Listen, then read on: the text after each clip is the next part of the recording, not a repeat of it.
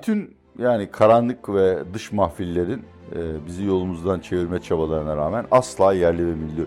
Mesele ekonomi ve Atilla Yeşil'a da asla yerli ve milli olmaktan vazgeçmeyecektir. Amerikan komiserliğiyle mesele ekonomi yönetilemez. Vallahi ilk ne söylüyor biliyor musun? 2023 olmayacak bütün umutlarınızı kaybedin diyor.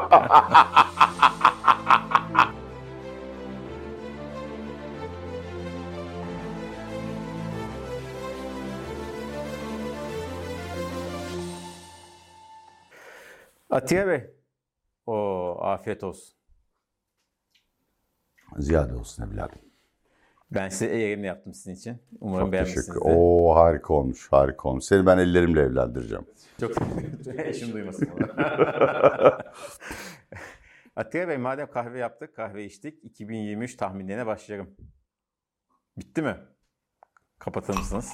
Çok teşekkür ederiz. Tamam. Mı? Başlayabilir miyim sormaya artık? Tabii. Şu her şey tamam mı? Dolar, enflasyon, faiz hepsini görüyorsunuz değil mi? Seçim. Vallahi ilk ne söylüyor biliyor musun? 2023 olmayacak bütün umutlarınızı kaybedin diyor.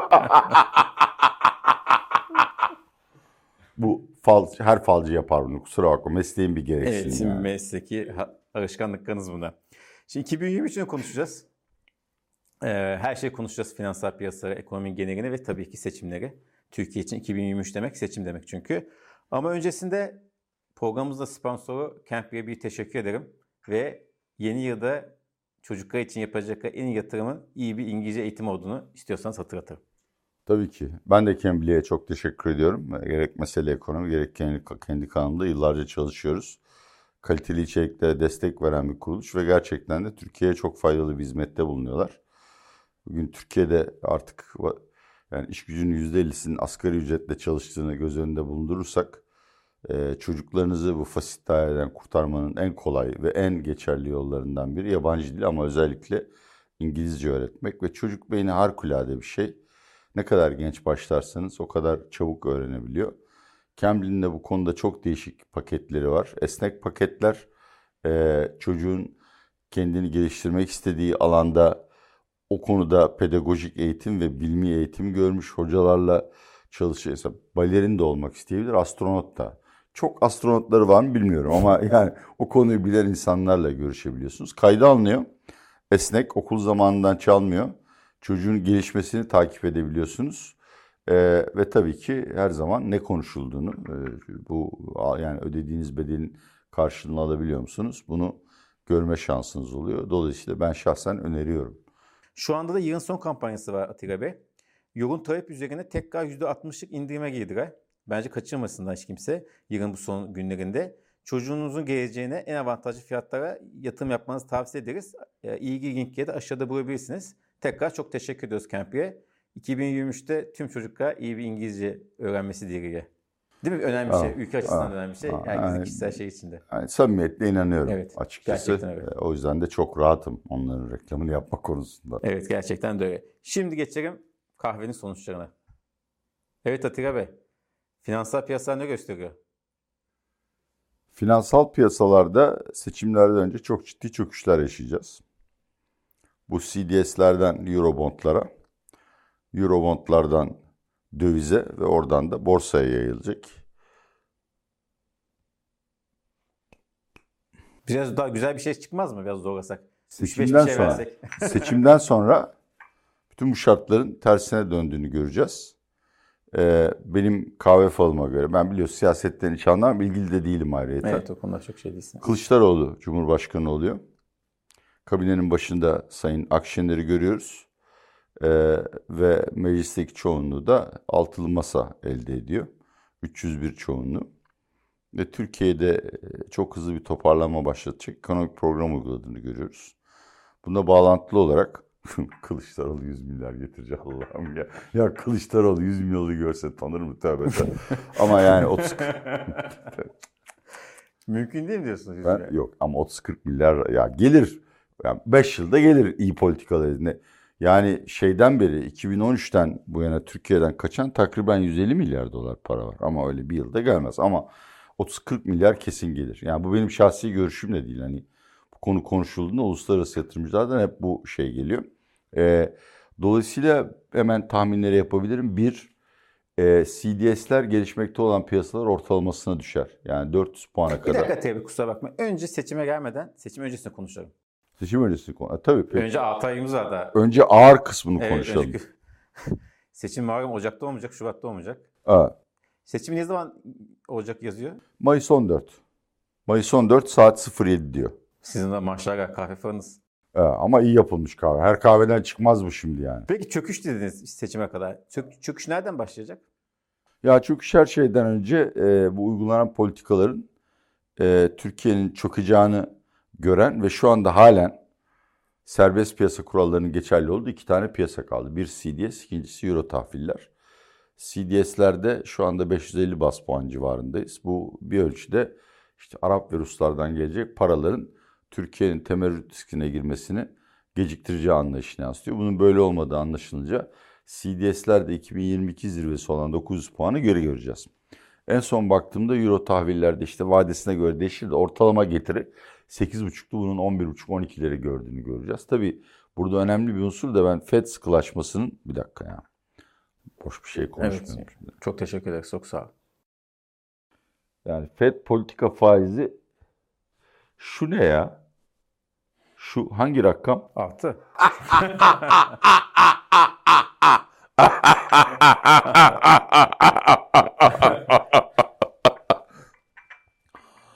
Tabii o 6 olduğu zaman da e, 10 yıllık vadelilerde 4-4,5 civarına kadar yükseliyoruz. Bütün bunlar yani bütün ülkelerin CDS ve şey Eurobond tahvili getirilerini yükseltiyor. İkincisi tabii ki bir kur şoku daha yiyeceğiz. Yani bu kesinlikle kaçınılmaz. Ee, dışarıdan şu kadar para gelmiş, bu kadar para gelmiş. Yani ben bunların hiçbir önemi olduğunu zannetmiyorum. Çünkü en son baktığımda e, yurt içinde yerleşiklerin 209 milyar dolar döviz mevduatı ve dövizden TL'ye dönüp KKM'de tuttukları da 80 milyar dolar civarında vardı. Hiçbir yabancı para bunu karşılayamaz. Peki bunlar niye aniden paniğe kapılacak diye sorarsan çok değişik sebepleri var. Birincisi bir hala e, bizim isteğimiz dışında Rusya'nın yaptırımları denmesinden dolayı bize yaptırım uygulanabilir. E, ama ondan daha önemlisi yani daha bu sabah işte e, birkaç şirketin isim vermeyeyim. Finansal kurumun 2023 enflasyon tahminlerine baktım. E, 45-50 bandında geziyor. Bu şu anlama geliyor. Yani sevgili Nebati abimin söylediğinin tersine enflasyon düşmeyecek. Aksine aylık enflasyon hızlanacak. Bence şu anda çok da büyük bir e, tereddüt göstermeden Türk lirasında veyahut da KKM'de bekleyenler bu davranışlarını sürdürmeler halinde çok büyük servet bir dakika ya ne diyor? Sabit mi servet servet? Evet. Servet kaybına uğradıklarını gördükleri için yavaş yavaş e, paralarını çekmeye başlayacaklar. Üçüncü olarak da tabii siyaset orada akıl almaz kirlenecek. Yani bu e, BİM CEO'su ve Perakendeciler Derneği eski başkanının başına gelen de ölüm tehditleri yapılmış. Doğru anladım. Yani bu herhalde sosyal medyada falan da. Ama yani, yani dükkanlar falan mühürlenmiş. Böyle Taşlandı, mühürlendi. Taşlandı. Tabii canım. Çok güzel. E yani bu hani bu perakende abi. Yani e, Türkiye'yi çok rahatsız edecek olaylar olacak. Bunların bir kısmı e, bilinçli olarak hükümetin iktidarda kalma stratejisinin parçası olabilir. Bir bölümü de Allah göstermesin hiçbir şekilde hükümetimizin dahli olmayan Beyoğlu türü terör saldırıları olabilir. Çünkü her ne kadar Sayın Erdoğan dış politikada düşmanlarımızı azaltma yoluna gidiyorsa ki destekliyorum sonuna kadar. Bölgede Türkiye'nin özgün ağırlığını çekemeyen gerek resmi gerek gayri resmi aktörler var. Özellikle Türkiye'de ortamın gerginleştiği günlerde bunların provokasyonları bence ciddi bir risk teşkil ediyor ama o bile değil. Yani en sonunda hani e, burada artık e, muhalefetin neredeyse ağız birliğiyle söylediği bir şey var. Bu KKM olmaz yani bunu bitireceğiz. E o zaman Mart-Nisan ayına geldiğimizde vadeler yenilenirken eğer anketlerde muhalefet hala öndeyse ki öyle olacağını ya ben eminim de kahve falan. Ya o da benim kadar emin olmasa da herhalde öyle olur. Tamam yani teyit alabiliyorum burada. E o zaman tabii yani insanlar hani bu işin sonu nereye varacak? Seçimle ilgili bir soru bir sürü soru ortaya çıkacak. Yani dün mesela Sayın Bekir Ardır'ın Oksijen'de yayınlanan bir makalesi vardı. Oradaki üç senaryoyu parayla ilgilenenlerin okumasını tavsiye ederim.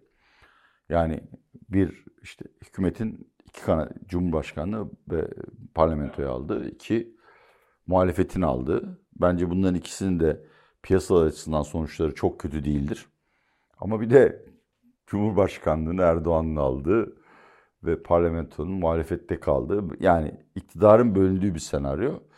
Böyle bir senaryoya gittiğimiz görülürse bence bu da mali piyasalarda e, bir Hatta kısa vadede en çok hangisi piyasada çarkant yaratıyor? döviz. Yani bu böyle gitmez. Hakikaten bu Hayır, onu demek istemiyorum pardon yanlış soru. Yani e, parlamento Cumhurbaşkanı Erdoğan seçilmesi, parlamentoda çoğunluğun muhalefette kalması mı kısa sürede piyasayı daha çok kötü etkiler yoksa ikisinin AKP'de ve ikisinin muhalefette kalması mı? Kısa vadede piyasayı en çok bozacak senaryo hangisidir? bu kitlenme senaryosudur. Çünkü yani piyasa sonuçta ekonomi ve aktörlerin bir uzantısıdır. Biz 20 yıldır Sayın Erdoğan'la ve Türkiye Büyük Millet Meclisi'nde AKP ve AKP MHP çoğunluğuyla yaşıyoruz. Hani ben buna katılmasam da pek çok insan "E işte ne yapalım demek ki işler böyle devam edecek bir şekilde yolumuzu buluruz diye düşünür diye varsayıyorum. Muhalefet başa gelirse bundan ben pek çok insanın rahatsız olacağını zannetmiyorum.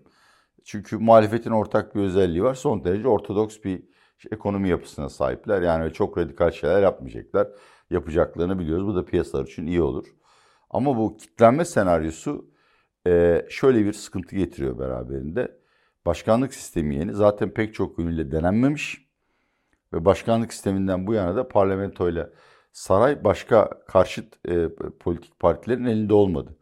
Bunun getireceği sonuçlar yalnız bürokrasi ve yargının ne yapacağını bilememesi değil, aynı zamanda piyasa oyuncularının ve hatta ekonominin aktörlerinin de ne yapacağını bilememesi sonucunu getirir. Ve bu yani benim hani bu benim değil yani dünyanın her yerinde belirsizlik yükseldiğinde nakde dönen insanlar. Bunun Türkiye'ye yansıması da bankalardan çekilip yastık altına gitmesi oluyor. O da felaket senaryosu gibi bir şey herhalde. Yani evet maalesef. Peki bir şey daha soracağım. Olmaz ama İstanbul seçimlerindeki gibi bir süreç yaşandı. İlk seçimle ikinci seçim arası. Öyle bir şeyi biz bu seçim, genel seçimlerde gördük. O zaman ne olur piyasalar? Valla o zaman da e, birbirine girer. Çünkü bu bir kez daha böyle bir kolpa denenirse o zaman İran'a döner burası. Yani bu e, pek çok e, sosyoloji uzmanının şeyi. Türkiye'deki insanlar da artık sabırlarının sonuna geldiler.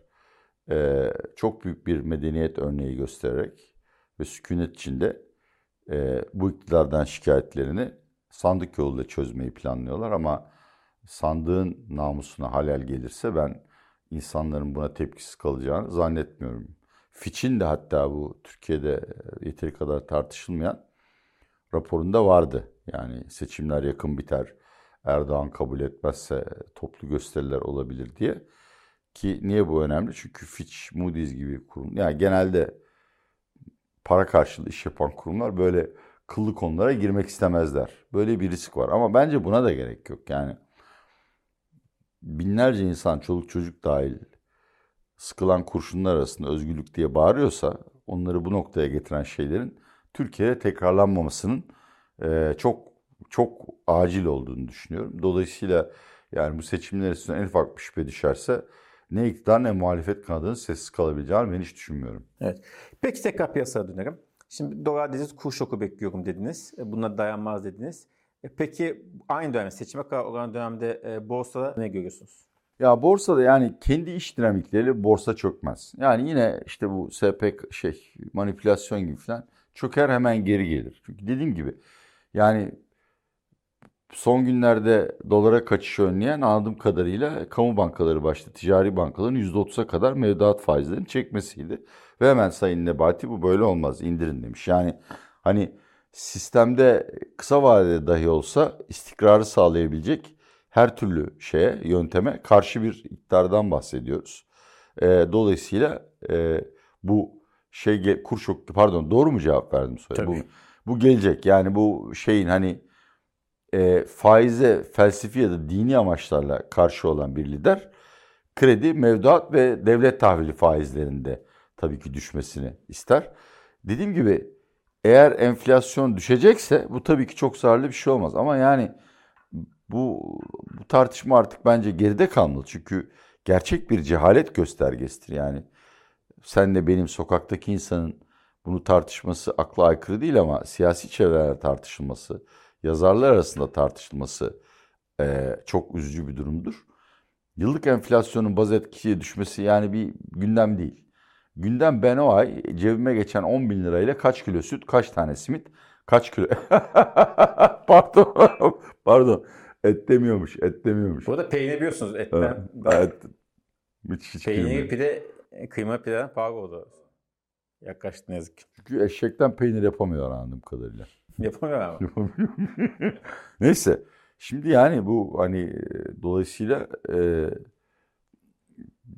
bir yandan siz sene başında e, asgari ücrete şuna buna bütün ücret ve gelirlere %50 zam yapmışsınız. Onun zaten bir enflasyonist etkisi var.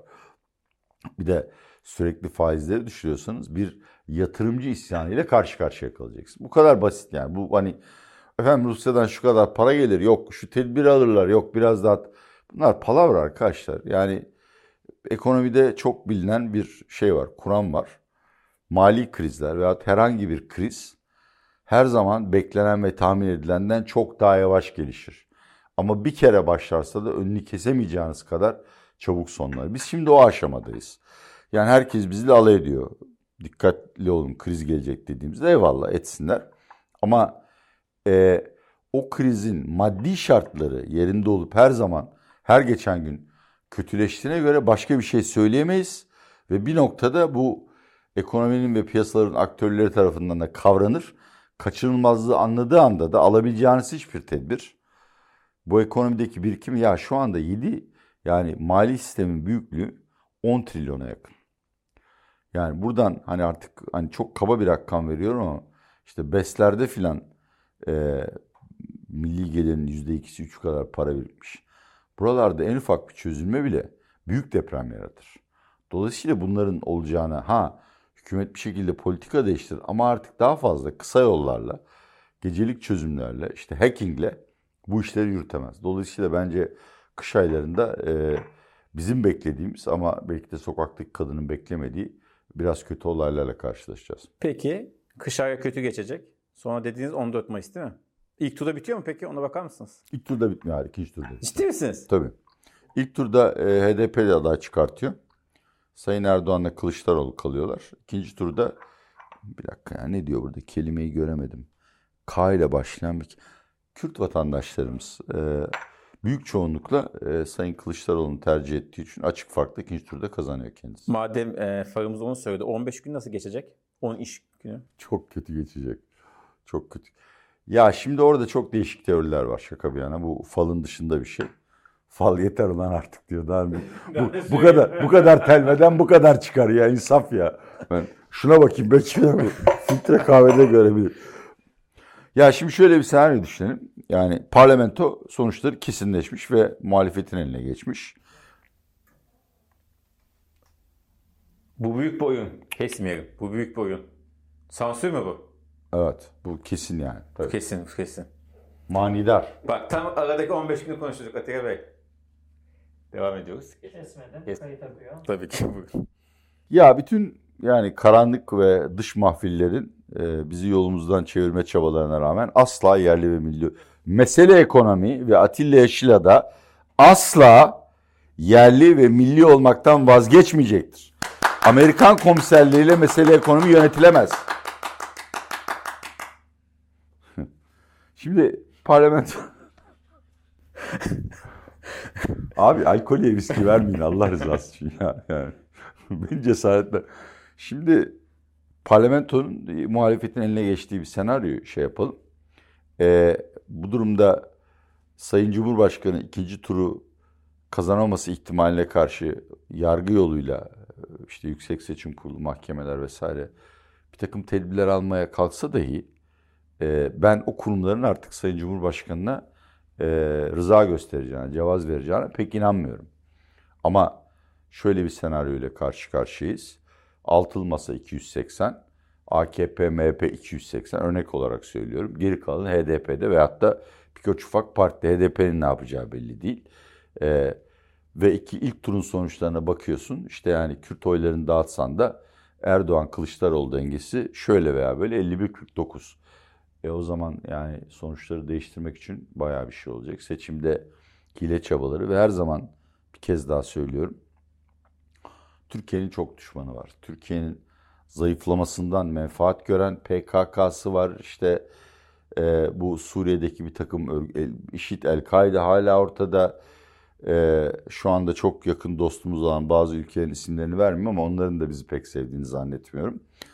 Onlar böyle bir ortamda Türkiye'yi uzun süre sağ kenarında bırakabilecek bir takım komploların içinde olabilirler.